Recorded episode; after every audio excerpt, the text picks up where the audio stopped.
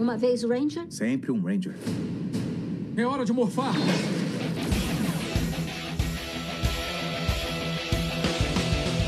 Olá, Nação Ranger! Tudo bem com vocês? Centro de Comando especial, como disse Melissa Flores no Twitter. Hoje é o Dia Nacional de Power Rangers não oficial. É o aniversário 2. É o aniversário 2, exatamente. Que na verdade é o aniversário 1. Um, o 2 é o aniversário 0. E sabe o que é interessante? Esse é o Centro de Comando 160. Olha, a gente conseguiu fazer o especial, o review do especial, num episódio redondinho. Vejam só. Tudo cronometrado, não foi, Fred? Não foi nada. Foi tudo alinhado com a Hasbro, já tem tempo. Isso. É isso. Tudo cronometrado, igual o marca-passo que eu tô tendo que usar depois desse especial. Misericórdia. Hoje nós iremos falar de Power Rangers Agora e Sempre, especial de 30 anos. Ou seja, a galera vai ter spoiler hoje. Eu vi muita gente reclamando não tem como, né? De vídeos no Mega Power com spoiler, análise de teaser. Gente, óbvio que vai ter spoiler. Então se você não quer spoiler, não continua. Mas eu queria saber de vocês, companheiros de mesa, como vocês estão hoje, começando com o Fred. Tudo que a gente tava esperando, pelo menos grande parte que a gente tava esperando, foi cumprida, assim, emocionalmente falando. E mesmo... né? A gente não teve todos os atores aparecendo, a gente não teve algumas coisas que a gente queria, mas tudo que teve eu fiquei muito feliz, velho. Eu saí feliz do especial. E você, Lucas? Tá feliz, Lucas? Não, pra mim, pô, emoção, né, cara? Porque eles construíram esse episódio de uma maneira muito cirúrgica, assim, pra tocar, principalmente quem vivenciou aquele momento do fenômeno que foi na década de 90, né? Então, pô... Sim. Emoção profunda. Evocando sentimentos nostálgicos, Ana, foi isso mesmo? Super nostálgico. Você realmente fica assim, como o Fred falou, feliz. É isso. Sabe? Ah, tá, não teve tal coisa, tal... mas o que teve foi bem feito e eu acho que deixou qualquer fã da franquia feliz. Então, pra mim, assim, terminou o dia, né, porque... foi vídeo, foi roteiro para os próximos vídeos aqui, com a sensação boa, uma sensação que deu tudo certo. Então, galera, na viradinha do bloco tem o nosso review. Lembrando, se você chegou aqui no nosso Centro de Comando de paraquedas e algum agregador de podcast, faça um favor de ir até o Spotify e seguir a gente por lá, para você fazer parte do Squad do Poder do Centro de Comando, que é a galera que acompanha toda semana esse podcast, o podcast mais energizado da Rede de Morfar.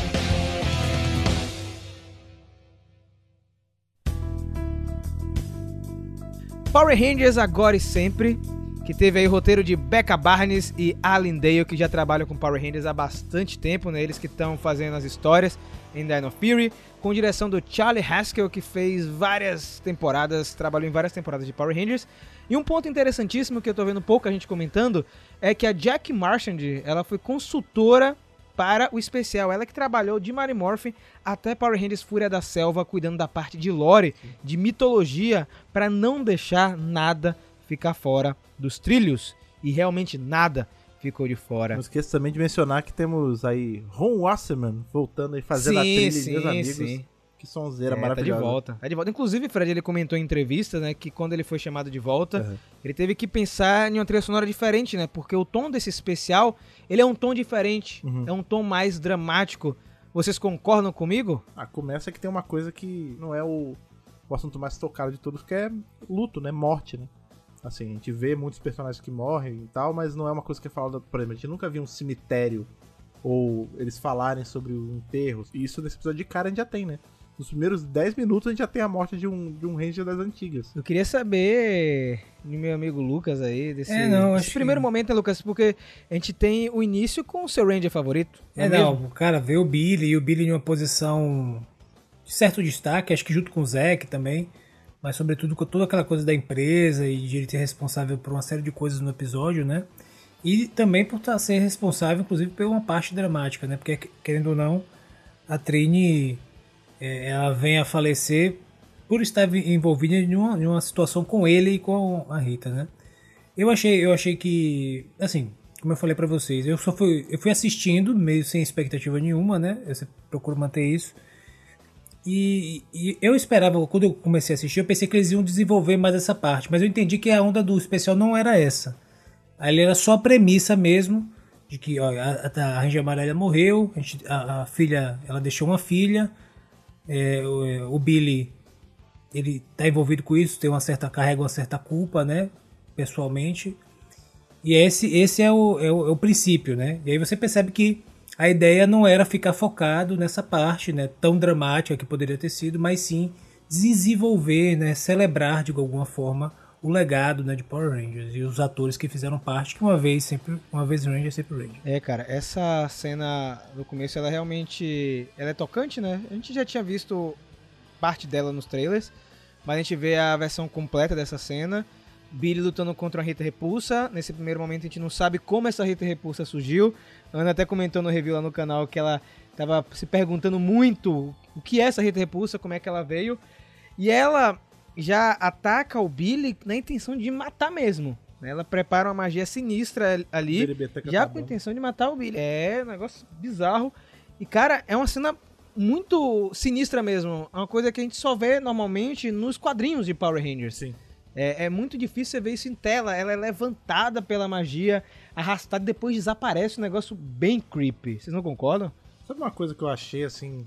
Isso que o Lucas falou faz bastante sentido. Que achou que ia ter um desenvolvimento maior e tal. Eu também achei que a gente ia ver o surgimento... Tudo bem que a gente vê o surgimento da Rita Robô, né? Mas eu achei esse começo muito acelerado, assim. Depois de uns minutinhos eu entendi qual era a pegada. Porque realmente, esse especial ele não é um filme, né? Isso inclusive é o... Eu vejo até que é um erro de categorização que a Netflix tem. A gente tem série e filme só. E aí as pessoas vão achando que a parada é um filme e não é. Quando começa já tá um especial e tal. Então o ritmo dele era meio que um ritmo de um episódio. Então você não tem tanto tempo de, né, de fazer esse preâmbulo e explicando devagarzinho e tal. Então a gente já chega literalmente com a ação acontecendo. Não tem aquele, né, geralmente o episódio de Power Rangers começa mais devagar e vai progredindo. Esse não, ele começa na ação... Porque ele precisa te mostrar logo tudo que você precisa saber. Então é assim, a Trini tem uma filha, a Trini morreu, já corta para um ano depois, ela já tá morando com o Zach. Tudo é muito rápido, tipo, esse primeiro bloquinho acontece, sei lá, em 10 minutos, sabe? Sim. Em 10 minutos a Trini morre, a gente vê que ela tem uma filha, a gente vê que o Billy e o Zach tem que contar pra ela que nem conta, né, porque ela descobre que ela escuta eles falando. E aí depois já corta pra um ano depois, a gente já vê que o Zach tá morando com ela, porque muda ali na casa de correio, e aí você já vê que eles têm uma relação, tudo muito rápido, sabe? Pra você poder ir pegando o que vem aos poucos, né? Eu acho que também foi uma escolha de roteiro, né? Tem, às vezes, se escolhe começar, assim, pelo fato, pela ação, pra depois contar até onde, como foi que chegou ali. Eu vejo que várias produções, inclusive da Netflix, têm feito isso. Por exemplo, a Enola Holmes mesmo faz muito isso nos filmes. E tem vários filmes que estão saindo agora que estão fazendo isso. Eles começam, tipo, e depois falam, você está se perguntando como foi que chegou nessa situação. E aí volta, entendeu? Pra contar. É basicamente isso, só que sem essa narração. Então, tu começa com uma cena impactante, né? Um vilão antigo. Pra a geração que hoje, né, só demora 5 segundos pra ver se quer ou não quer ficar. É uma estratégia. Né? Do que você começar devagar e perder a pessoa porque tá enrolando demais. Porque hoje a galera tá acelerada, né? Mas eu fiquei bem impressionada, assim, com o flashback. Não vou mentir pra vocês. Esse início é bem difícil. Eu fiquei me perguntando, assim, será que eles vão explicar? Eu fiquei ansiosa, né? Tipo, será que eles vão explicar? Eu quero uma explicação boa pra Rita Robô e tal. É uma cena que... O que mais me impactou, na verdade, foi... o pós-impacto, né, que a Trini recebe do feitiço, um feitiço maligno, inclusive, um feitiço que me lembrou muito aquele momento que o Zordon é atingido pela Rita quando ele vai trancar ela na lixeira, né, que ela joga aquele feitiço maligno que provavelmente ali ele perdeu o corpo. Isso, pra mim, levantou questões, eu fiquei, será que é o mesmo feitiço? Será que ela morreu mesmo? Será que ela só perdeu o corpo? Enfim. E ela girando no ar e depois, tipo, explodindo, sumindo, assim, no penhasco. Aí a Kimberly se joga no chão. Mesmo sem ter a atriz, eu acho que eles conseguiram dar uma carga dramática, sabe? Ela cai de joelhos, chorando, provavelmente. E a câmera se afasta. E o fato deles contarem pra mim, eu achei bem interessante eles colocarem esse embate de ideias do Zack com o Billy. Né, tipo, um querendo contar e o outro achando que não deveria contar, querendo proteger. E eu achei que nesse momento ali o Zack ia largar pro Billy que ele era o pai, só que a mim não sabia, mas infelizmente isso não aconteceu durante todo especial, eu fiquei chateada. Eu fiquei esperando, cara, também essa revelação. do pai da minha vai ser um mistério, né? Eu acho que eles estão vendo como eles vão trabalhar isso, porque eu acho que essa personagem ela volta em outra ocasião. Talvez em outra mídia, ou quem sabe até outro especial mesmo. É, eu fiquei pensando em coisas que esse especial levantou, assim. Primeiro que a gente já tinha comentado sobre esse possível tiro no pé, né? De, ah, beleza, vamos fazer um especial, que vai ser um especial só, hein? E a gente vai trazer a Min. E aí a gente ficou pensando, pô, e se a gente gostar da Min, não vai ter mais a Min depois? Então, assim, eu acho que levantou muita coisa. Tipo, eu quero ver mais a Min nessa nova equipe de Mighty Morphin. Então eles vão ter que fazer alguma coisa... Vão ter, né? Eu espero que eles façam alguma coisa depois.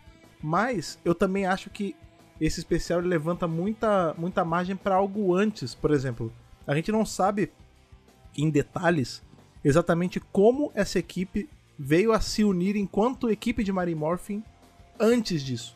Porque aqui a gente não tá vendo, tipo, não são os atores já cinquentões, eu acho, quarentões, cinquentões, fazendo os personagens adolescentes só fingindo ser jovens. Não, são eles mais... não é Chaves, velhos. Sabe? Não é Chaves que o cara tem 60 anos e faz um menino de 9. Não, são eles velhos. São velhos e cansados. Mais velhos, exatamente. São eles, tipo... Eu me perguntei a mesma coisa. Como eles chegaram aí? Assim, beleza, por que que eles estão com os poderes de Mighty Morphin ainda? Por que que o Zach voltou? Isso? Tipo, em que momento foi que, por exemplo, Kimberly... Em que momento Zach... ele virou congressista, né? Não, isso era uma... pois é. Isso a gente pode até argumentar que a gente já via coisa ou outra aparecendo em quadrinho, que eles em tese estavam na conferência de paz, então seria um bom cover, né? Mas, enfim, isso não me preocupou tanto quanto, por exemplo, tá, beleza.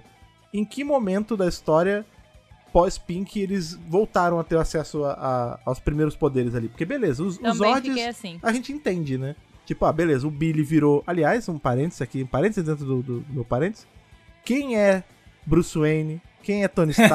Quem é Ted Cord? Meu irmão, Tony Billy Cranston. Cranston Industries. Eu quero trabalhar nesse lugar, meu irmão. Que Technology, sei lá como é que é o nome. É isso, o cara... Technology. O cara, ele refez os dinossauros que estavam, né, todos quebrados, todos destruídos.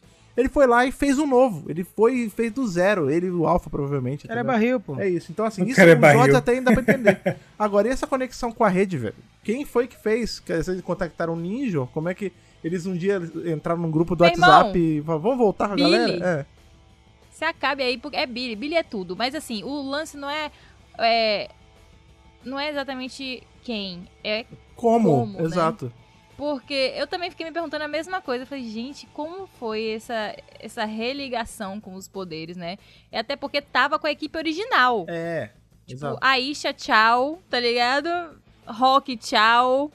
Todo mundo tchau. Tava na mão dos 5 originais. Como foi que isso aconteceu? Tem... O sexto a gente sabe, né? Por exemplo, o Tommy a gente sabe, né? O Master Morpher, beleza.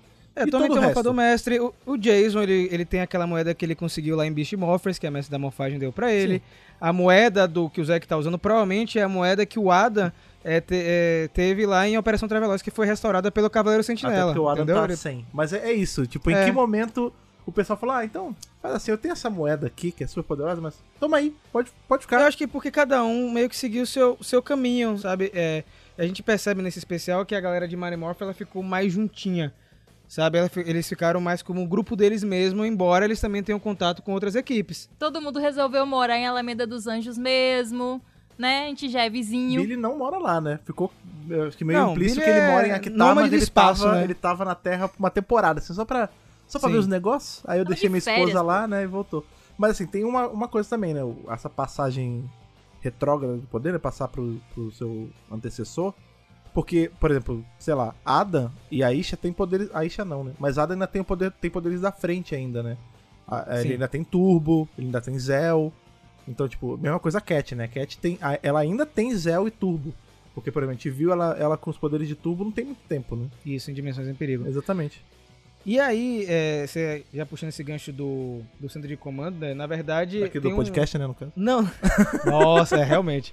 A gente tem realmente um avanço no tempo de um ano, né? O Zé, que ele acaba virando tutor legal lá da minha, achei muito bacana. A relação deles dois é muito legal, sabe? Parece muito natural, parece que eles realmente se conhecem há muito tempo. Pai, né? Pai.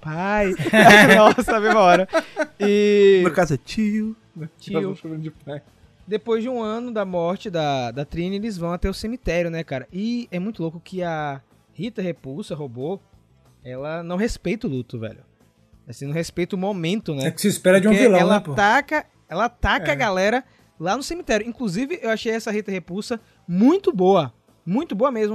Uma vilã excelente, cara. É que esse aí é o mais puro suco da maldade, né? Não tem nenhum pinguinho bom aí. A gente vai chegar a esse ponto. Roborita. Usa o nome certo, Roborita. Porque nessa cena, ela traz dois monstros repaginados, o Minotauro e o Larga-Cobra, que inclusive estão excelentes. O Larga-Cobra, inclusive, é meu monstro favorito do especial. O cara é ironia pura, o tempo inteiro rindo de todo mundo. A gente vai chegar na parte que ele dá uma sacaneada na mim, que eu achei engraçadíssimo. Serpenteando tudo. E o Larga-Cobra tá trabalhando com a Rita para aprisionar os Rangers naquela máquina que a gente viu lá nos trailers, né? Então, eles deram uma solução muito boa para os atores que não puderam participar, né? Então, quem assistiu, inclusive, dublado, teve uma vantagem que, por exemplo, o Alexandre Moreno, ele dublou o Jason na hora de mofar, porque você consegue ouvir quando ele fala um tiranossauro. Tiranossauro! É hora de mofar! Ele voltou pra dublar só essa parte, né? Então, acaba que a Rita consegue aprisionar 3 da equipe, sobrando apenas Billy e Zach. Hein, Lucas? A mulher chega e faz assim... Rapaz, eu fiquei 1 ano esperando pra hoje, no aniversário de morte da Trini, eu vim matar vocês aqui no cemitério. É isso, pô, sentado. Pra já vocês já ficarem aqui mesmo enterrado. A mulher, ela meu irmão, é assim. É. Vilão novamente, pô. As pessoas, a indústria desaprendeu a fazer um pouco os vilões, né? Segurando a mão, mas é isso. Imagina, eles vão se reunir daqui a 1 ano pra celebrar a morte da pessoa que eu matei. E vai trazer a filha dela, e eu vou matar e eu vou capturar todo mundo pra pegar a energia deles. E depois matar, né? Então, mas olha que interessante. Eu vi um pessoal... Isso é um problema quando tem as coisas grandes de franquia, que a gente trabalha só com essa franquia, né? A mídia geral, ela tende a fazer umas análises que não competem a esse tipo de narrativa, né? E fala, porque o vilão, ele tem uma motivação, tipo, cafona, e nada é assim, tipo... Sim, meu irmão, isso é Power Rangers, cara. É simples. Eu não sei se você lembra, mas era assim, sempre foi. Né? É uma celebração, vilão, né? Do que transformou isso. Aquilo num fenômeno cultural nos 90. A Roborita, ela é um personagem, é um vilão clássico, simples. Tipo, ele não tem 1 milhão de nuances e tal. A Rita tem, né? A gente pega, né, agora com os quadrinhos de coisa. É. Mas, tipo, agora... o básico da série é isso, é uma coisa simples. É um vilão tacanho que fica... 1 ano esperando pra descer e falar, hahaha, eu vou lá fazer minha maldade. Sabe, é isso mesmo. Da máquina. Ninguém elogiou minha máquina super bem trabalhada que eu fiz. Eu dei risada, viu? As 2 vezes que eu assisti, tanto dublado quanto legendado, eu dei risada. Tipo, todo mundo lutando, pau comendo ali. E ela, poxa, ninguém falou nada da minha máquina que eu passei 1 ano criando. É isso. Então é isso, Power Ranger é isso, velho. Se você não gosta, não dá play. Não vai pro seu site falar, porque, tipo, você não gosta e você não entende, porque você não consome. E eu acho que você tem que saber também... É o preconceito com o Tokusatsu também, né, cara? Sim, mas eu acho que nesse caso de Power Ranger, diferente de Tokusatsu japonês, né, que a gente tem... Tem, às vezes, uma coisa em V-Cinema ou outra, mas no geral é só série. Em Power Ranger você tem locais pra olhar. Se você quer Power Ranger com uma narrativa mais complicada, mais pesada, mais longa, que você tem que analisar com... 1 milhão de tons de cinza, você pega um quadrinho pra ler. Você não vai buscar isso na série TV. A série é simples. Lembra que a série não é... Esse especial ele foi feito pra nós velhos, que vimos o clássico e tal, vimos o Mighty Morphin lá na época que saiu. Mas, a rigor, ele é uma coisa pra criança. Ele é simples mesmo. Não dá pra você fazer um negócio super, hiper trabalhado. Ele é pra o cara de 30 anos que foi criança nos anos 90. Entendeu? Assistiu então, junto com o filho do lado, né? Exatamente. Isso, exatamente. E aí, meus amigos, como é que eles vão embora dali com o Fusca 2.0 do Billy, né? Meu amigo. Que cena maravilhosa. Que eles caem fora e aí eles vão direto para a Cranston Technologies, onde o centro de comando, na verdade, é no subsolo, no melhor estilo aí, Câmara do Poder de Power Rangers Zell. Eu gostei que o Billy, ele... criou a empresa dele, a beira-mar ali, porque as coisas devem ser feitas à base de água, né? A tecnologia hectariana. E aí ele falou assim, eu vou construir meu prédio da minha empresa, igual o centro de comando, como uma homenagem. E lá embaixo, no subsolo, sei lá quantos andares pra baixo deve ter aquilo ali, eu faço o centro de comando propriamente dito. Então, assim, muito... muito cabeçudo ele.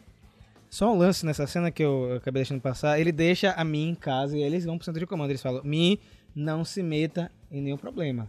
Inclusive, você esqueceu de falar que a Min deu um tapa na cara de Billy praticamente, né? Sim, com palavras. Sim, é verdade. Rapaz. Um negócio tenso. Inclusive, narrativamente falando, isso é muito legal, porque do jeito que ela fala, a gente fica achando que ela fala assim, ah, a minha mãe morreu só por sua causa. E aí você tá achando que ela tá falando do momento em que a Trini se joga na frente do raio. Isso, e a gente vai descobrir agora nessa próxima cena. Aí, exatamente, aí a narrativa vai se costurando e a gente vê o que exatamente ela tá falando, que não é bem isso. É a criação da Rita Robô. Olha isso aqui. Olha a Rita Robô. Isso, né, cara? A Robô. Porque assim, a Min fica em casa, não se mete em confusão. A gente já vai saber que ela vai se meter em confusão, porque a Min é isso. Tem um adolescente e vai Zach e Billy para o centro de comando, onde a gente conhece o Alpha 9. Ué, cadê o 8? Porque o 7 a gente viu lá em Eternamente Vermelho. E o 8, onde é que ele tá? Tá aí no episódio, meus amigos, também. Entramos na história macabra que Ana vai contar pra gente. E eu quero também os comentários pontuais de Lucas, porque se tem um ser mais macabro do que a própria Rita Repulsa nesse podcast, é o Senhor de Todos os Caracteres. Cara, eu juro que eu não esperava um flashback assim, né? Eu fiquei... Meu queixo caiu, eu tive que pausar o episódio na primeira vez que eu tava assistindo. Porque eu falei, Rafa, você viu? E Rafa tava, tipo, olhando o celular. Sei lá o que ele tava fazendo. Eu falei, você ouviu o que foi falado? Anotando teoria. É, ele tava anotando coisa. Eu falei, você viu o que foi falado aqui nessa cena? Ele, não, peraí, volta aí. Billy, num flashback com o Alpha 8, né? Estão ali ligando o tubo de Zordon. Crente abafando que eles vão conseguir... aglutinar partículas da Onda Z suficiente para trazer Zordon à vida. Ou pelo menos trazer uma parte, sei lá, da consciência dele de volta pro tubo. Você vê que o Billy está animadíssimo, você vê que não é, tipo assim, aquela ideia não surgiu daquele momento. Ele já estava fazendo aquilo com o Alpha há algum tempo. Então, eu fiquei besta nessa hora, porque eu falei, peraí, é isso mesmo que vocês estão falando? Vocês estão falando que se a gente conseguir recuperar a partícula suficiente da Onda Z, a gente consegue trazer os Zordon de volta? Pra mim isso ficou em aberto, inclusive no especial, até lá na fala final do Billy também. Só que nessa hora eles realmente conseguem, né, juntar várias partículas muito poderosas, mas não é do Zordon, é a essência maligna da Rita Repulsa que sai do tubo parecendo um Ivan Uzi. E se gruda diretamente no Alpha 8, coitado, que serviu de cobaia, molde ali para a Rita Robô. Então, eu acho que ainda fica mais macabro, porque a Rita Robô, na verdade, era um Alpha. Sim. Isso, cara, assim, eu não sei se pra você remete isso um pouco, mas a gente no quadrinho tá justamente numa época onde a Alpha, onde a Rita tá aliada ao Alpha 1. Sim. E tem todo um lance do que o Alpha 1 ele ia ser o vaso perfeito pra possessão do Espectro Negro. Exatamente. E aí no final não era, porque ele é só um robô e o Espectro Negro queria carne. E aqui o que a gente tem é justamente isso, né? Uma alma possuindo um robô e virando um robô diabólico.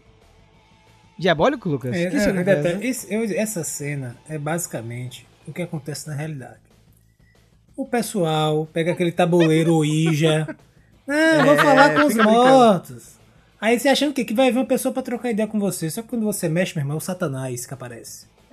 Então foi exatamente isso que aconteceu. O cara, não, eu vou trazer Zordon, porque é nosso amigo. Quando veio, meu irmão, desceu o sete pele ali na hora. Pazusa. E aí saiu, o povo entrou no robô e esbagaçou com tudo. E assim, o que é que acontece? A Onda Z, né, purificou lá a Rita. Pelo menos eu não tinha entendido dessa forma. Quer dizer, ele na verdade tirou aquela maldade e a maldade ficou espalhada. Então, quer dizer, o suco da maldade ficou solto. Sabe que eu achei isso muito legal? Assim, é simples o diálogo, mas pra mim isso ajudou a cobrir um buraco, pra mim, mas uma coisa. Pra minha pessoa. Tá. Isso cobriu uma coisa que não era um buraco na franquia, mas que ajudou. Muita gente fala assim, se a Onda Z limpou a maldade, como é que depois em Galáxia Perdida tinha mal de novo? Aí tem toda a gente fala, não, porque a maldade ela sempre nasce de novo, eram outros lugares, a Onda Z não se espalhou o suficiente.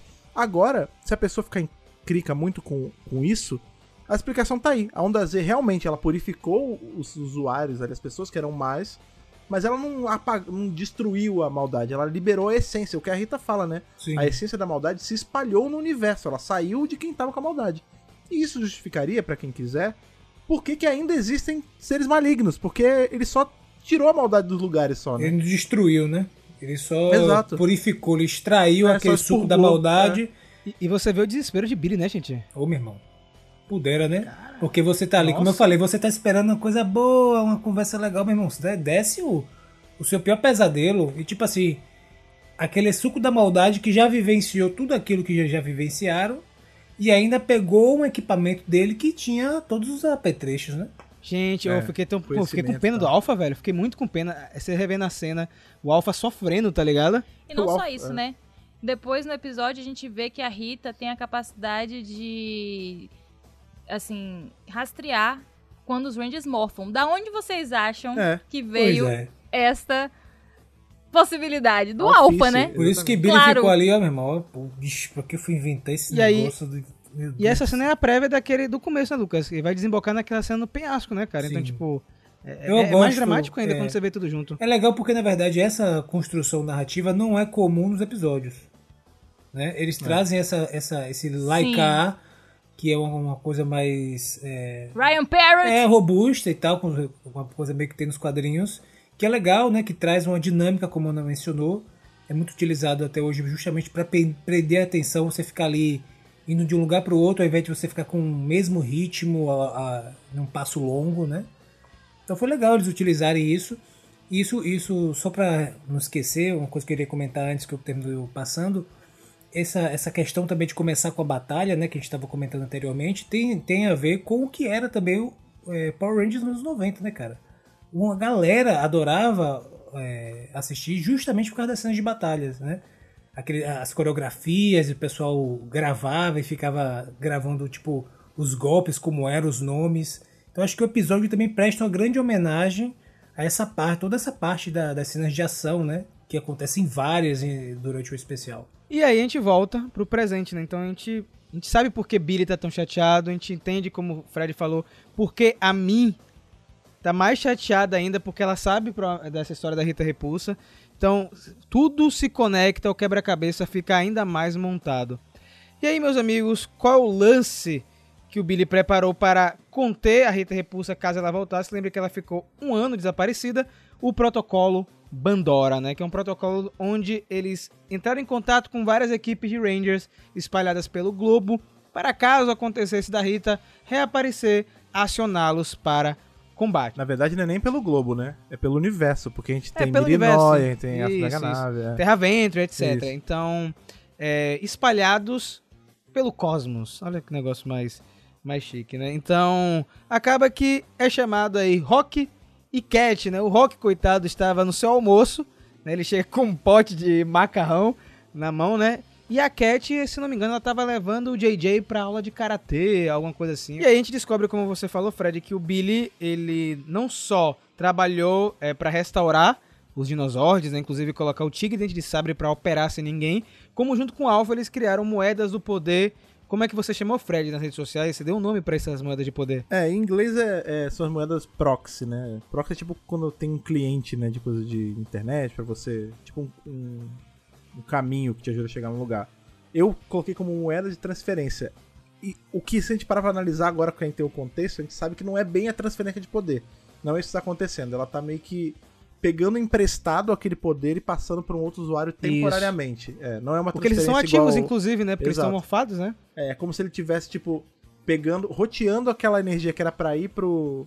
Né? Moeda roteadora. Exato. Era o poder que era pra ir, por exemplo, pra Kimberly, ele tá sendo meio que desviado pra Cat, por assim dizer. Conexão secundária da rede, como ele comenta, né? Exato. Só que aí, meus amigos, uma vez o Ranger, sempre o Ranger, não tem tempo para ficar calmo, porque os bonecos de massa estão atacando a Alameda dos Anjos, então nós temos aí o quarteto juntos pela primeira vez aí lutando em live action, né? Porque eles nunca se encontraram em live action, só em quadrinhos. Inclusive, a Cat morfando pela primeira vez com Pterodáctilo, né? Nunca morfou com Pterodáctilo, então... Da garça. Então nós temos aí uma cena muito legal de combate contra os bonecos de massa, muito bem coreografado.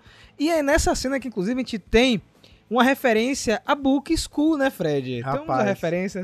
Aí eu morri. Nessa hora... Porque é muito rápido, tipo, dura, sei lá, 5 segundos, nem isso.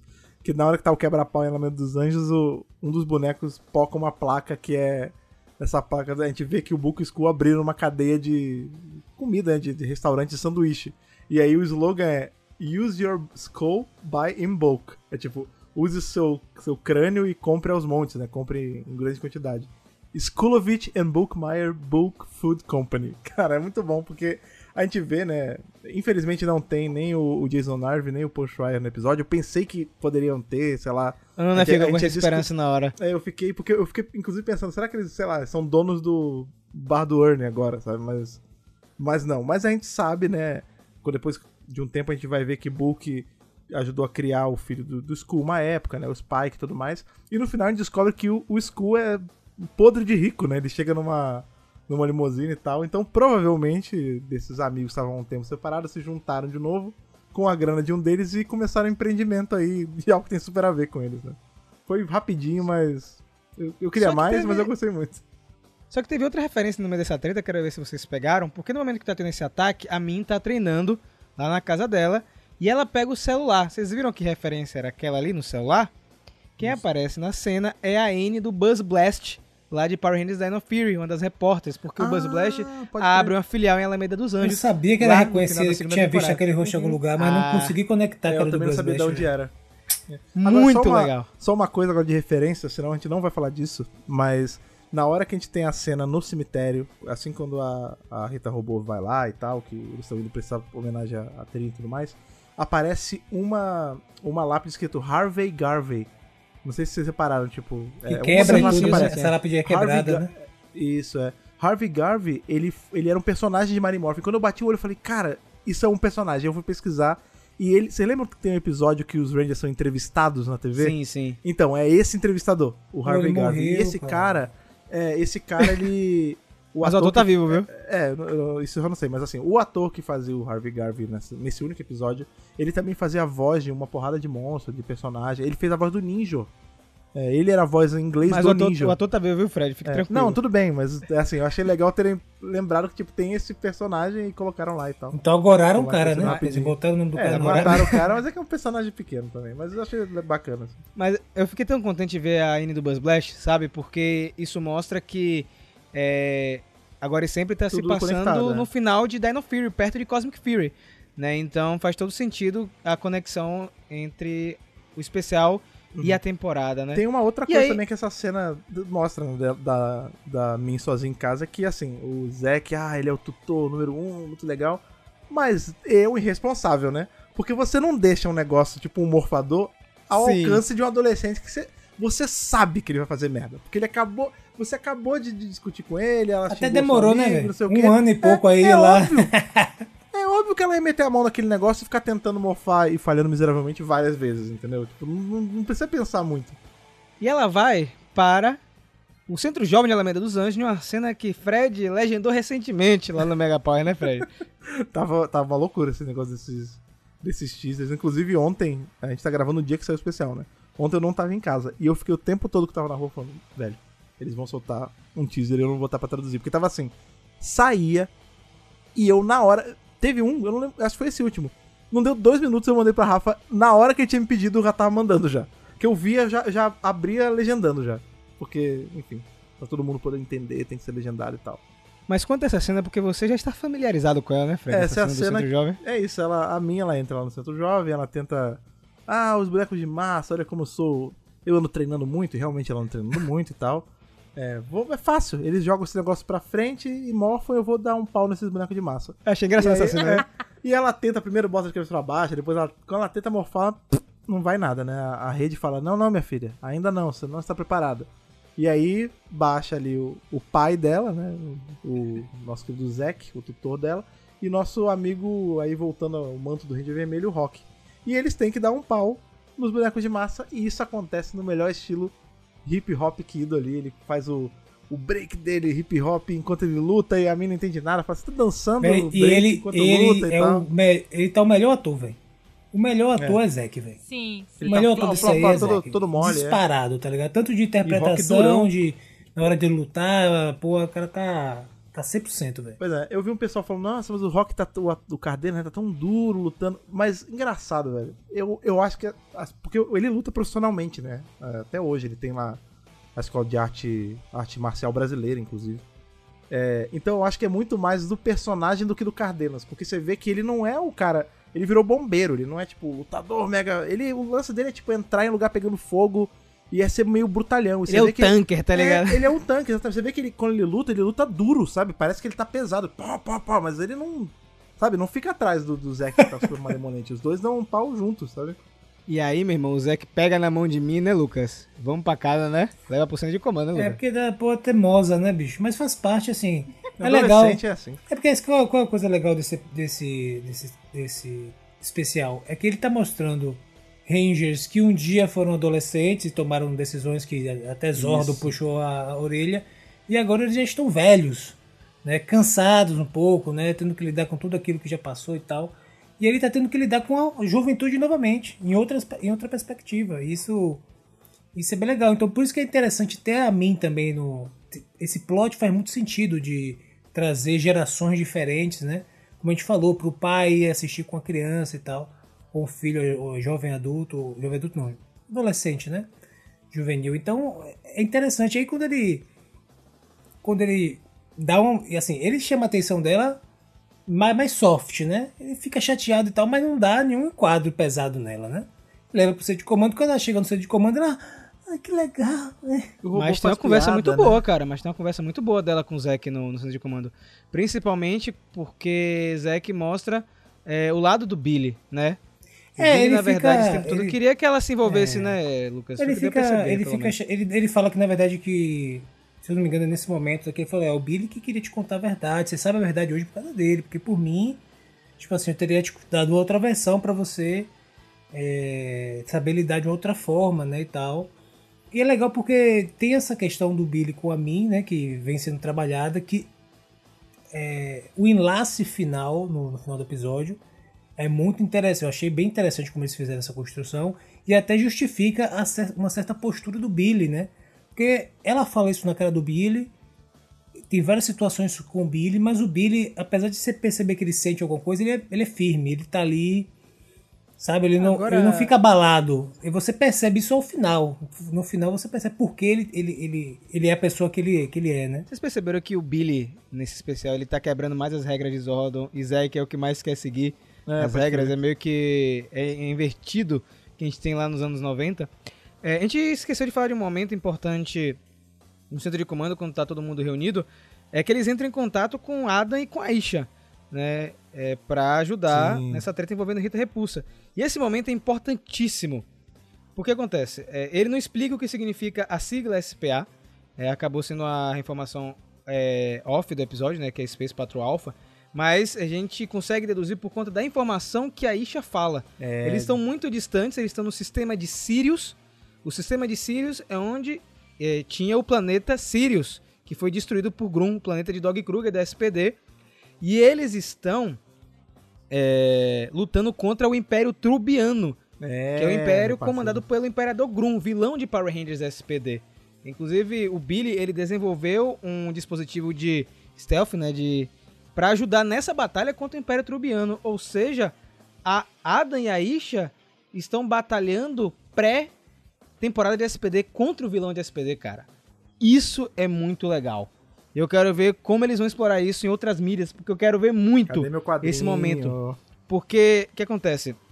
2023 é a época onde Sky, Bridge e Sidney estão sendo treinados pela SPD, e também é um período onde o Esquadrão A tá na ativa. E se vocês repararem muito bem esse cenário de fundo, aí onde tem Adam e Aisha, lembra muito a Astro Mega Nave de Power Rangers no espaço. Lembra muito mesmo. Os painéis são idênticos, etc. E aí leva a crer pra mim também que eles trabalharam nessa época com o Esquadrão A. Então, tem coisas, muitas teorias pra serem colocadas. Você vê que uma simples fala, né, tem muito pano pra manga. O fato de parecer a Astro Mega Nave, que é de espaço, e o Esquadrão A aparecer com a roupa de espaço, talvez seja alguma coisa daí, né? De repente os modelos do uniforme vieram daí, ou... Só que eles estão muito longe, né, Fred? Eles não podem ajudar, infelizmente. Eles estão muito longe. Acho que são 6... Quantos... São 6 dias ou 6 horas que eles falam de distância. Eles estão longe da Terra, né? O sistema Sirius é... Ah, sim, sim. É um pouco distante, não, né? E eles devem estar no meio de uma outra treta, né? O universo não para porque a Terra tá tendo problema, né? E eles vão para a Lua, para o castelo na Lua, com o dispositivo de invisibilidade que eu achei o máximo, né? O negócio... bem Mighty Morphin. Na verdade, tem vários momentos que é muito Mighty Morphin. Esse momento, eles irem pra Lua, invisíveis, e o momento que eles criam um imã gigante pra pegar os bichos, cara. Aquilo ali, muito bom. Muito muitas soluções que rolariam no episódio. É isso que Foi esses momentos que foram se encaixando no quebra-cabeça e você começa a entender qual é a viagem do especial, entendeu? A viagem do especial é isso, é conseguir montar um espírito, né, no sentido de que de um clima do que foram os episódios, né, na década de 90 e o que causou todo aquele fenômeno que foi, né, velho? Então acho que essas soluções do vilão, como eles vão prender o vilão... E a Min não bota fé nisso, né? Pelo amor de Deus, aí, né? Eles têm os dispositivos de invisibilidade, mas o Alpha, tipo assim, faz a mais e vacila na mesa, tá ligado? Ela abafa e sai correndo, tipo, muito... Ela abafa. Muito anos 90, tá ligado? Eu gostei muito que eles fizeram essa abordagem, né? E a Min acaba, como o Lucas falou, né? Ela abafa o morfador mais uma vez, né? É a segunda vez que ela faz isso. E ela vai em direção ao lugar onde tá o Lagarcobra e o Minotauro, porque ela não tá botando fé que aquele negócio vai dar certo. Ela, inclusive, tem um discurso, tipo assim, você vai deixar eles vivos? Tem que matar! Isso. Tem que matar! E, tipo, louca, tá ligado? Ele dá uma liçãozinha, meu Deus, né? Gente. É, ele fala, não, ó, violência nem sempre, né, é o caminho. Às vezes, a maioria das vezes a gente vai por esse caminho.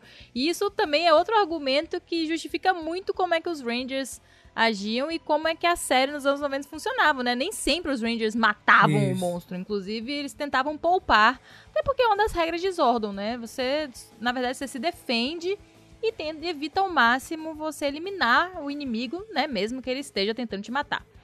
Então a Min pega o Fusca de Billy, é abusada, viu? Né? Fica invisível, pega o morfador, pega o Fusca, tenta sair voando, não consegue, o que foi a rede de morfagem colocando ela no chão, pra poder salvar ali um casal que estava com problemas, né? O carro capotou, provavelmente por causa dos bonecos de massa, e um deles estava sendo atacado, né? E ela consegue ali ajudar, atropela os bonecos, quase atropela o rapaz também, né? Mas consegue eliminar os bonecos. acontece. E depois ela consegue sair voando, chega até lá o local do ferro velho, encontra os monstros e ela, não se preocupe, eu vim aqui resolver. É hora de morfar, tigre dente de sabre. E nada. Aí os monstros... Os caras explodem, tá ligado? Tipo, dá risada. Eu dei tanta risada, porque os monstros, tipo assim... Você tá tentando fazer o quê, minha filha? Pelo amor de Deus. É fora, ela, né? Fala que ela diz... vocês trabalham pra Rita Repulsa? Ele responde o quê, minha irmã? Não, ela fala assim, eu estou aqui porque vocês são maus e a chefe de vocês matou minha mãe. Aí você vai ter que ser um pouco mais específica, porque a gente trabalha para uma imperatriz do mal e ela já matou muita gente. Muito bom. Aí ela, eu sou Trini Kwan, Min Kwan. Aí eles... Foda-se, tá ligado? Tá ligado? Só mais preciso de mais informação, né? É isso, aí tipo, lá é hora de morfar, isso, doisada. Só que acaba rápido, né, o clima de alegria e tal, porque a Rita aparece lá do nada. E assim, eu sinceramente pensei, pô, acabou. Duas coisas. Ela podia ter matado a menina, ela matou porque não quis. É só pela maldade. E a outra coisa foi porque ela podia muito bem ter pego a moeda do poder, né? Complicadíssimo você deixar uma moeda do poder dando sopa, assim, porque a real é que eles contaram pra Min sobre ser Power Rangers, mas eles não contaram tudo. Sim. Até porque, se ela soubesse como é que faz a união de um Ranger, né, de Mighty Morphin, com a rede, ela saberia que ela tinha que tirar a moeda do morfador e entrar em contato, que era mais provável ela conseguir fazer essa ligação através da moeda do que pegando simplesmente o morfador. Porque a conexão é na moeda. Então, ela não sabe disso. Porque a gente não vê ela tentando isso em nenhum momento. Da mesma forma que ela não sabe que aquela moeda é importantíssima e a Rita poderia ter pego e feito um estrago.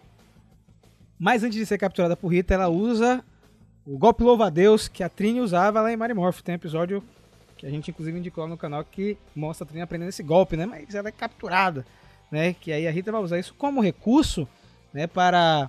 chantagear e provocar os Rangers, né? Porque os Rangers chegam lá e ficam surpresos, né? Rita capturou geral, vários Rangers de temporadas distintas, pra criar um dispositivo para viajar no tempo, né? Encontrar com seu eu do passado para impedir que Zordon convoque os adolescentes com garra. E eu já tinha comentado isso no canal, que melhor fonte de energia do que a própria energia dos Rangers, né? Porque a energia dos Rangers vem da rede de morfagem que está presente no passado, no presente, no futuro e em todo o multiverso. Então a melhor forma de utilizar uma máquina pra mexer com viagem no tempo, é com rede de morfagem, né? Só que fica naquela situação. Eles agora estão com a Min. E o negócio fica feio Porque a Rita começa a atacar geral e a Rita ataca novamente Billy, né, Fred? E aí, meu amigo, temos um repeteco do começo especial, não é mesmo? Pois é, a gente tem todo esse lance da Trini, não, da Min, ela não tá conseguindo morfar porque ela não tem ainda o altruísmo de um herói, né? A gente tem o Zach em um momento falando que ser um ranger, ser um herói de forma geral, não é só você pegar o poder, usar e haha, vencer o mal, não, é você fazer o bem a outras pessoas, não só você ou a sua agenda, né?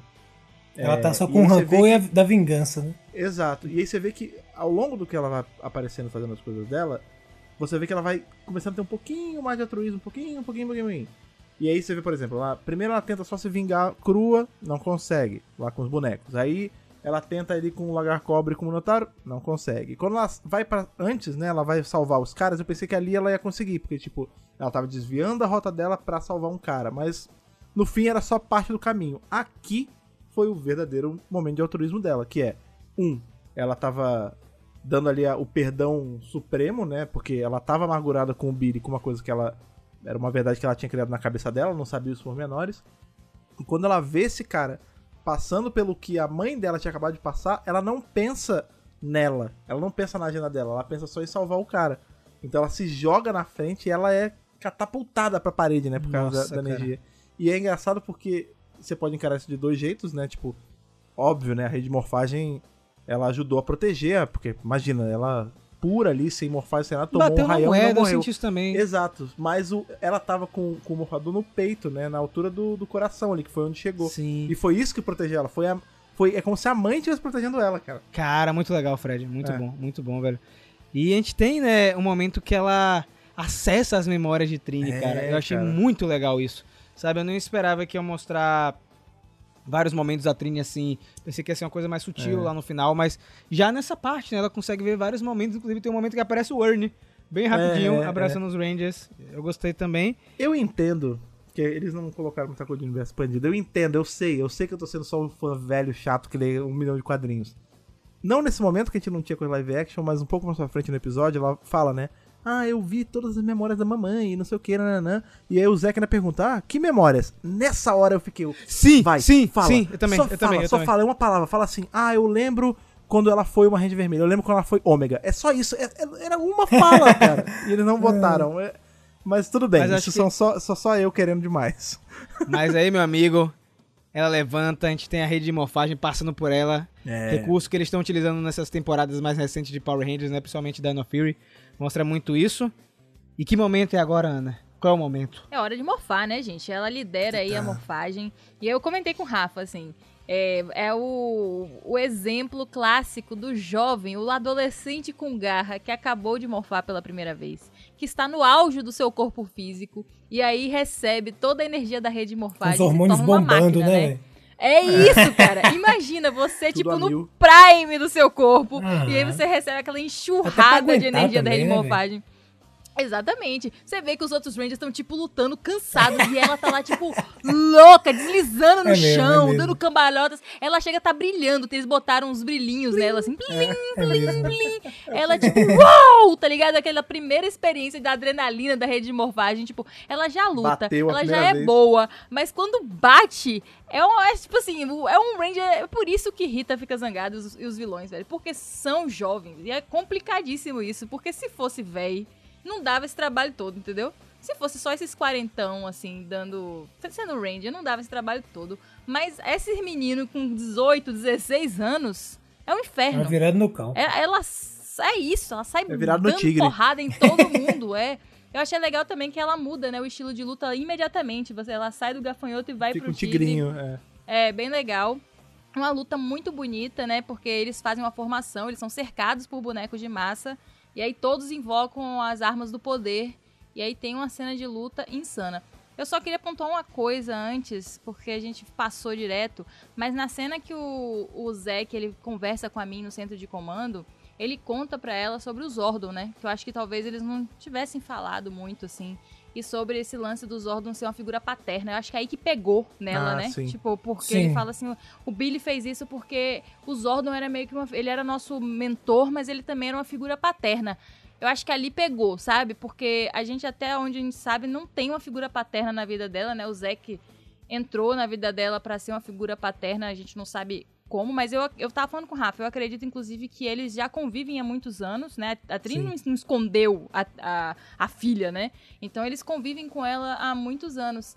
Mas esse negócio de falar que o Zordon é uma figura paterna pegou muito, e me fez lembrar dos quadrinhos, né? Que o Billy, quando ele briga com o Zordon, né? O Zordon expulsa ele, dá toda aquela treta e o Billy vai lá salvar ele nas memórias eutarianas dele.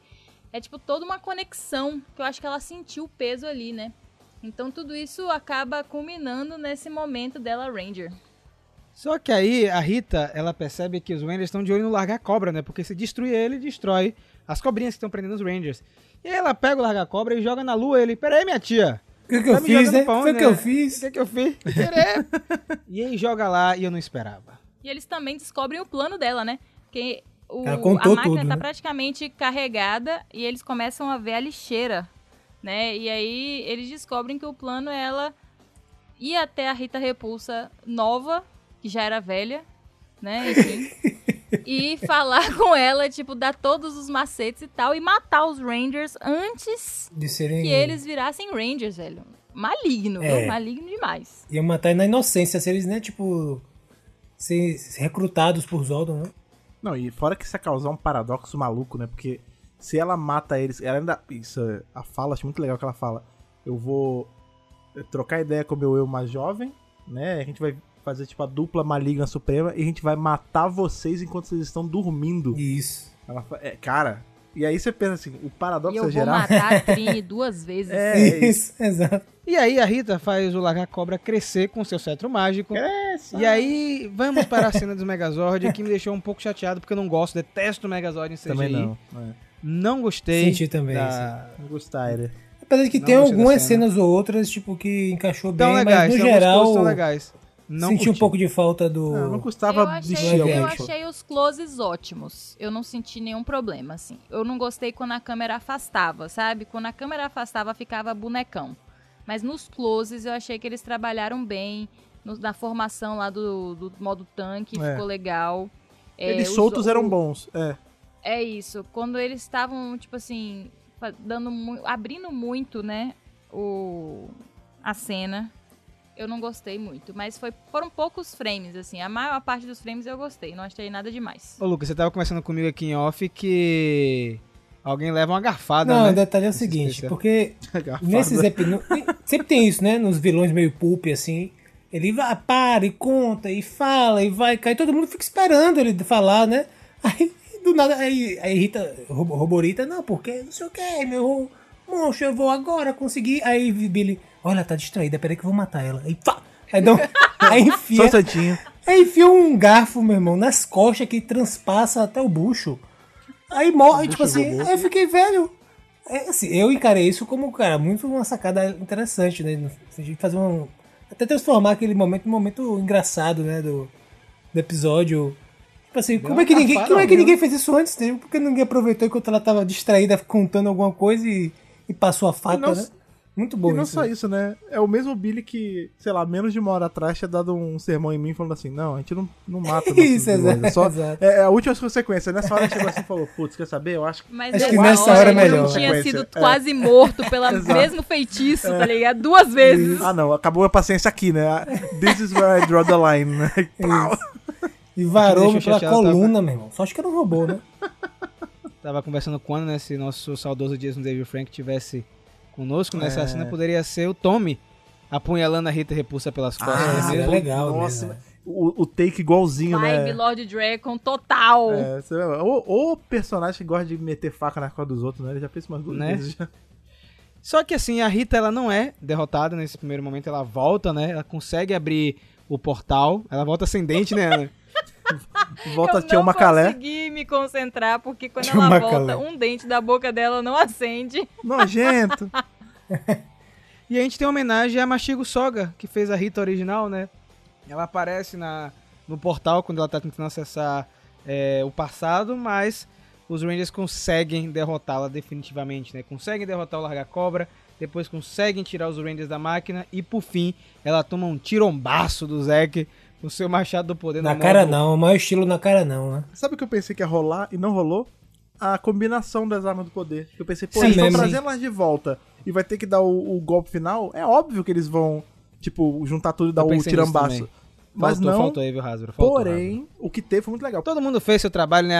A Cat também usou a flecha, né, Freddy, pra destruir a máquina. Exatamente. Todo mundo eles salvaram as estantes de boneco ali antes. Ah, tira as estantes de boneco. Os bonecos são mais importantes, pô. Tanto é que minha então, mexendo no boneco. Era minha que a gente mexendo no boneco, alguém mexendo no boneco. Não, a Cat não mexe no boneco, não, porque senão vai quebrar. Marido ali, né? A gente tem que primeiro matar o monstro no boneco, deixa o boneco na estante aí. Que é muito o que acontece na realidade, né? Se ninguém não vai mexer nos nossos bonecos, o bicho pega. Exato. Inclusive, a gente tava aí falando, né, do... Ah, os Zod CGI zoado e tal. Eu também não gosto de Zod CGI, por mim era uma pessoa vestida. Mas tem uma coisa muito boa nessa formação de Megazord. O cockpit, velho. Porra, a gente tá falando disso. Esse novo cockpit tá bonito. Inclusive, eu achei legal o jeito que eles usam... Que é uma coisa também que super esqueceram em Power Rangers depois de um tempo. Que é quando eles faziam a sequência de Megazord, muito antigamente, era a moeda... que eles esticavam e faziam aquele cristalzinho. Aí botava o cristalzinho e tal, iniciava a sequência, subiu, subiu. Aí virava o Megazord mesmo em pé, né? E aqui eles são usados como as manetes, né, do Zord. Pô, eu gostei, velho. Eu gostei. Isso ficou legal, também gostei pra caramba. Clarinho, legal, eu gostei pra caramba. Gostei da Min também interagindo com o Billy, né? Me lembrou muito que eu falei com a Ana. A Miriam da Dino Fury, né? Quando eu entrei no Megazord pela primeira vez. Meu Deus, como é que eu mexo nisso aqui, etc. Aí o Billy, não, é intuitivo, vai lá, segue, vai lá. Sabe? E tá é apertando isso, né? Os botões aí. Tá apertando os botões.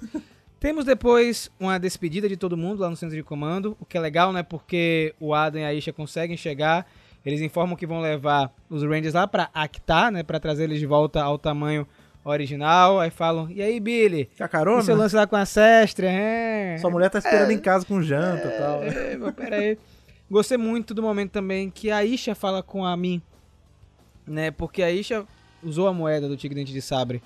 Então, eu gostei muito desse momento onde ela meio que passa o manto, de certa forma, pra ela também o manto. Eu gostei muito, né? E cada um vai voltar pra sua vida normal. E a gente volta pro nosso núcleo, né? 2 solteirões e um adolescente, né? No caso, que é... A gente não Billy, sabe se o Billy é solteiro, né? Porque a gente não sabe. Eu acho que... tem a Sestra, né? Bem, tô só supondo. E eles vão para o bar do Ernie, né? Pra tomar um smoothie. Smoothie, como é que chama, Ana? A bebida, sei lá como é que chama. E a gente tem a última conversa entre eles, que é justamente sobre a Trini, né? Sobre lembranças, sobre memórias, sobre a saudade da Trini, né? Porque a Minha, ela conseguiu acessar as memórias da mãe dela, o que deixa o Billy, inclusive, super interessado nele. Como assim? E também existe a possibilidade agora... do Zordon voltar, né, que ele fica mais interessado ainda no fato de conseguir reunir as partículas de Onda Z novamente para trazer o Zordon, que leva a crer pra mim que isso vai acontecer em Cosmic Fury. Eu acho que ele ficou interessado porque, tipo assim, ela falou assim, eu acessei as memórias pela moeda ou pelo morfador, uma coisa assim, sabe? E aí ele falou, peraí, se a gente pode acessar memórias pelo morfador, eu posso ainda procurar, tem mais campo para ser estudado, né? De como é que eu posso trazer... Talvez Billy esteja estudando como é que a rede traz as pessoas de volta à vida. Imagina que louco. Porque isso é verdade, porque a gente já viu ela fazendo isso, né? Ali com a menina de galáxia, ela volta, ela morre mesmo e volta. E ele vai pra Mirinói, né? Ele oferece, né, trazer tranqueirinhas de Mirinói pra ela e tal.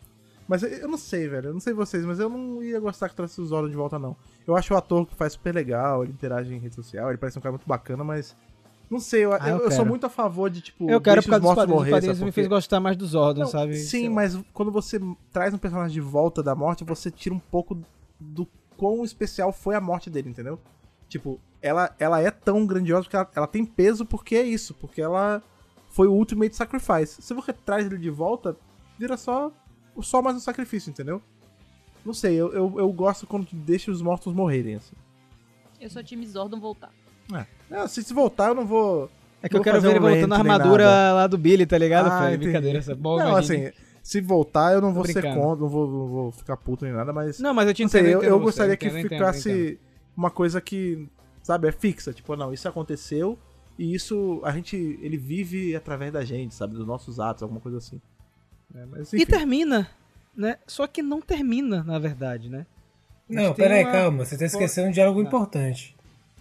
Do que eu tô esquecendo? A Min chega pra Não, porque pra Billy, né? Pô, Billy, eu falei coisas duras pra você, acho que não era bem assim. Aí ele, olha, nada que você me disse, eu não tenho dito pra mim mesmo, muitas, bem pior, 10 mil vezes, sim, tá ligado? Sim. E tipo assim, eu falei, isso, cara... É verdade, isso é verdade. Essa fala dele, cara, aí que eu falei, isso, né? É, sintetizou a forma como ele se cobra, né? E como ele... Como ele já tá, de uma certa forma, se punindo, talvez, né? Ou até mesmo... Desde sempre, né, Lucas? Desde sempre. É. E, na verdade, isso torna ele, de alguma forma, resiliente. Então, ela falou aquilo pra ele, tipo assim... Meu filho, você tá por fora aqui dentro. O que eu tô passando, que eu já disse pra mim mesmo, porque a mulher morreu, porque eu fui trazer o cara que veio o diabo. Rapaz, então, assim, no fundo, o que a Min falou pra ele, não afetou a ele, né? A esse ponto, talvez, que ela imaginava. Ela sentiu muito mais, talvez ela se magoou muito mais falando aquilo pra ele, né, do que ele esse magoado. E aí pra mim foi legal, porque tipo assim, cara, o Billy, ele tá tipo assim, casca grossíssima, né, tipo assim, tá uma casca grossa de situações, né, que a gente até sabe nos quadrinhos e tal, e que eles vêm, né, acumulando isso. Eu queria ver até mais sobre o Zach também, de repente, o que aconteceu, né, de ele também ser, né, congressista. Então acho que o especial também trouxe essas, deixou um pouco um gostinho de quero mais desses personagens que já foram, sim, trabalhados, né? Eu quero muito ver esse quadrinho, pô. Eu fiquei interessado. Sim, por favor. Queria muito ver mais de Zach, Billy e Min, sabe? Eu acho que eles combinaram demais, velho, demais mesmo. E assim, a surpresa pra mim foi a cena pós, né? A gente teve uma cena, não é bem um flashback, é uma cena lá de Mighty Morphin. Da música, né? Da música, né? E foi uma cena justamente pra homenagear tanto a Trini quanto o Tommy. Você percebe, né? Eles dão um zoom nos dois atores, né? Tanto na Trini quanto no Jason David Frank. E encerra dessa maneira, com homenagem. E foi uma cena que tocou muita gente e me deixou emocionado. Eu fiquei emocionado em vários momentos no especial. E aí, pra quebrar um pouco esse clima, que foi um pouco triste dessa cena, eles metem uma abertura 2.0, né? Ah, muito maneiro isso. Pra dar uma animada, né? Levantar um pouco os ânimos. Eu acho que eles conseguiram encerrar muito bem. Sabe, já fechando nosso programa de hoje, eu realmente me senti contemplado com esse especial.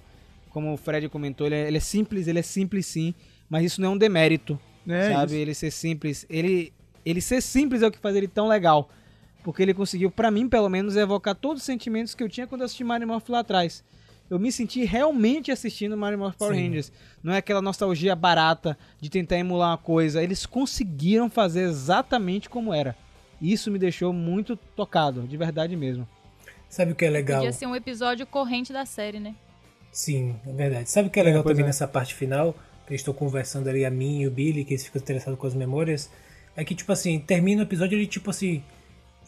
Vamos contar então tudo que aconteceu, né? A gente não contou tudo pra ela. Aí eles começam a contar as coisas da mãe dela e tal, os monstros. E é legal que eu acho que o tom do episódio é um pouco isso também. Celebrar a memória dessas pessoas e não necessariamente focar na perda, né? Eles focam no legado, né? Do que essas pessoas passaram como Rangers, os atores, etc. E isso explica por que eles adotaram aquela abordagem no início. De fazer aquela... Né, a situação da morte da personagem, trabalha por um ano e já parte para a aventura. Eu acho que eles optaram por essa estratégia que tem muito a ver com o espírito também da série, né? A série não era sobre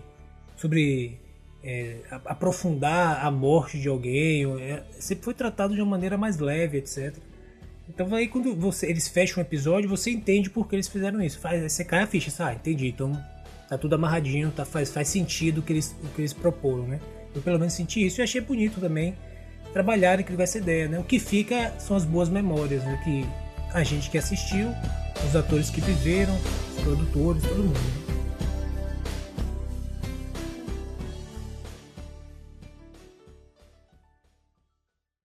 Né? Para você que revivenciou aí os anos 90 com o Mighty Morphin Power Ranger, ou para você que é um jovem e tá sentindo essa sensação, essa sensação de novidade aí pela primeira vez com essa equipe, conta pra gente o que vocês acharam. Eu sempre falo essa frase aqui no final, mas é porque eu gosto de saber mesmo o que vocês acharam do que a gente tá falando, e dessa vez mais especial do que nunca, quem tá falando da comemoração aí, talvez de uma das comemorações dos 30 anos, né? Porque a gente ainda vai ter Cosmic Fury, ainda vai ter quadrinho pra caramba, mas essa eu acho que foi a epítome aí de tudo que Mighty Morphin representava e quem tava esperando. Eu quero saber o que vocês acharam disso, pra vocês contarem pra gente. Isso é tão clássico quanto as formações de Mighty Morphin que a gente viu nesse episódio. É só você alcançar a gente nas redes sociais, que o Lucas vai lembrar pra gente quais são. Muito fácil, @MegaPowerBrasil, Twitter, Instagram. Não se esqueça do canal do YouTube também, que é Mega Power Brasil. Não se esqueça também do site www.megapowerbrasil.com. Lá é o hub, lá tem todas as notícias, o Twitter, os podcasts, os vídeos, guias de quadrinhos e tudo mais. Exatamente. E se você quiser mandar a cartinha eletrônica, Rafa, como você faz? Galera, muito simples, como diz o Lucas, contato megapowerbrasil@gmail.com, e no assunto você coloca a edição do podcast que você se está referindo e no corpo seu nome, idade e onde você está falando, pra gente bater esse papo mais íntimo. E se você quiser mandar aí a carta não digital, analógica, de papel mesmo, também é fácil, gente. Você vai lá no correio, com seu envelopinho, você coloca lá caixa postal 4040, CEP 41830-972, Salvador, Bahia. E no nome da pessoa que você vai enviar, você coloca o meu nome, Ana Luísa Bélico, porque a caixa postal é minha. Outra coisa que você também pode fazer, aí se você gosta do nosso trabalho que a gente faz aqui no podcast, no site, no YouTube ou em todos os lugares da internet que nós estamos, é que você pode ir lá no apoia.se/megapowerbrasil, escolher com quanto você vai apoiar e apoiar a gente mensalmente aí a continuar fazendo esse trabalho energizado pela rede de morfagem. E aí você se junta a esse nosso grupo de eternos Rangers, como é o caso do Alexandre Menconi, do Gustavo de Almeida Teixeira, do Riverito Júnior, do Rafael de Paula, do Antonino Botelho Filho, do Ayrton Serafim Balabem, do Ronaldo de Almeida Faria. Agora tem um momento muito diferente, porque uma piada morre e o Alan, que era misterioso, agora é Alan de Gama, Leonardo Fraga e Carlos Alberto Petroni. Galera, muito obrigado pela audiência, foi um prazer conversar com vocês aqui hoje. Nos vemos muito em breve e que o poder o proteja.